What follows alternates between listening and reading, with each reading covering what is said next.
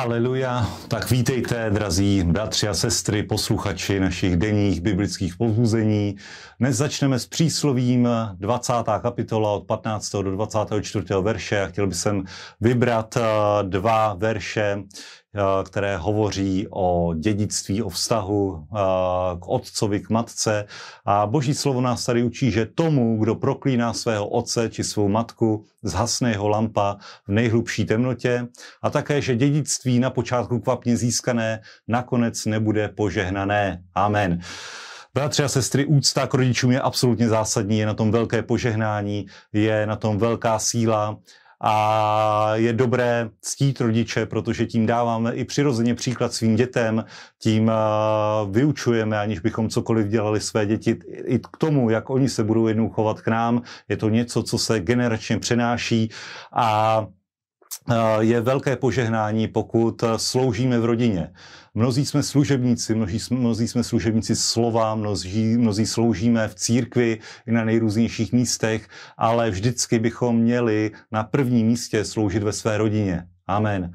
Protože když se postará člověk o svou nevěstu, o svou manželku, o svého manžela, tak Ježíš se postará o svou nevěstu, o svou církev, o tvoji službu, o službu, kterou ti svěřil. A Boží slovo říká, že kdo proklíná, to znamená stojí v opozici, tak možná se něco nestane na první dobrou hned, ale tehdy, kdy to bude nejméně pokračovat, po, potřebovat, tak zhasne jeho lampa, vyhasne jeho život, vyhasne jeho naděje.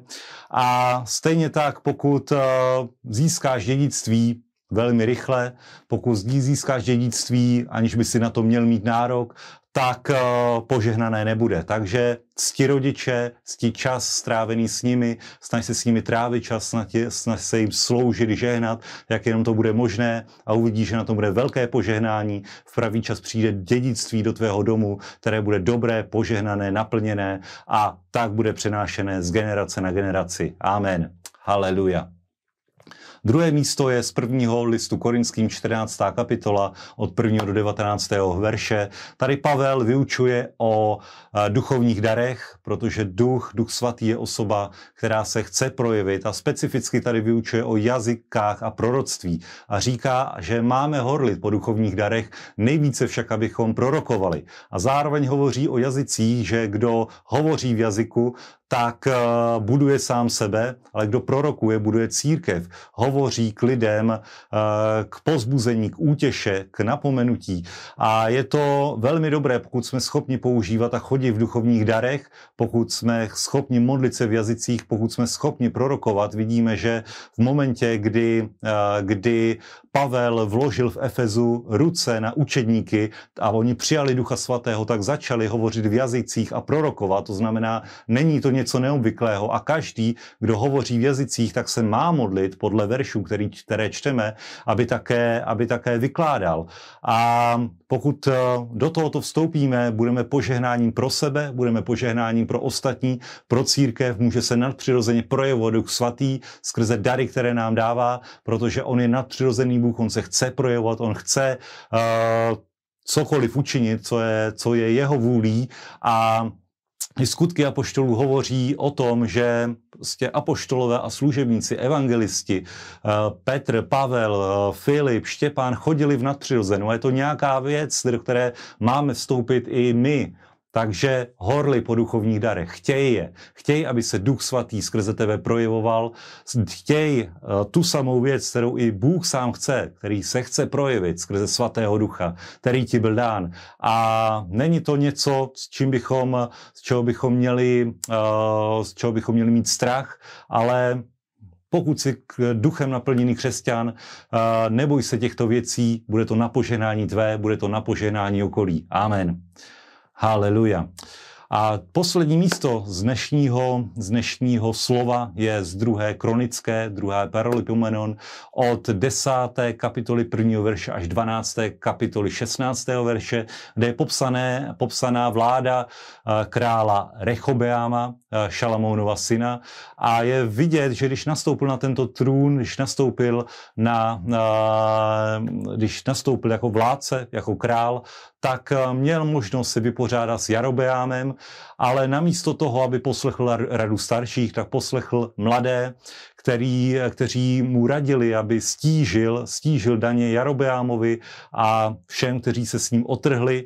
A co vedlo k úplnému oddělení Izraele od Judy, vedlo to k rozdělení království na Izrael a Judu.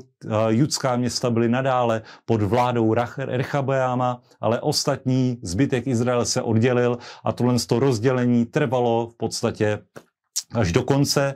A Zároveň ale čteme, že určitým způsobem byl Rechobeám posilován, ale právě v ten moment, když se kněží a levité eh, stěhovali do Jeruzaléma, do Judska, když posilovali království svojí přítomností, svojí službou, tak Rechobeám zesílil, ale v momentě, kdy zesílil, tak zároveň se možná spichlo jeho srdce, takže opustil hospodina, hospodinův zákon a Izrael spolu s ním. Takže jeho služba, jeho králování nebylo příliš dobré. Uh, vidíme v něm jednak rozdělení, vidíme v něm píchu, která se prolíná celým božím slovem a která stojí v opozici k hospodinovu zákonu, k, hospodinovu, k hospodinu Bohu. A to vyústilo v to, že hospodin uh, povolal, zbudil egyptského krále Šíšaka, který, který zautočil na Izrael, na Jeruzalém, což vedlo zase paradoxně k tomu, že že, eh, že Rechobeam s Izraelem činil pokání, pokařil se, ale už se nedokázal relevantně vymanit z otroctví. Neustále provázeli eh, jeho králování boje s Jarobeámem a celé to eh, vlastně bylo takové, takové divné, takové, takové, takové nepříliš úspěšné králování, nepříliš slavné a zakládající ten konečný pád, který sledujeme jak u Judska, tak u Izraele. Amen. Ale co je proto poučení pro nás tady toho příběhu? Nechoďme po Jeroboámových cestách, pokud nás přijdou posílit kněží, levité, pokud jsme v božím domě, čerpejme pomazání, ale zdáť se ti nestane to, že v momentě, kdy díky tomuto zesílíš, tak zapomeneš na hospodina, zapomeneš na Boha, ale buď stále v božím zákoně, buď stále v božím slově, v boží vůli, protože tehdy se ti bude dařit nejenom v ty dané konkrétní období, ale bude se ti stážit neustále. A to vám přeji i pro dnešní den, i dnešní den, i zítřek, i pozítřek. Nezapomeňte na hospodina, nezapomínejte na Ducha Svatého, mějte obecenství s Bohem, s Duchem Svatým a bude se vám dařit. Amen. Buďte požehnaní.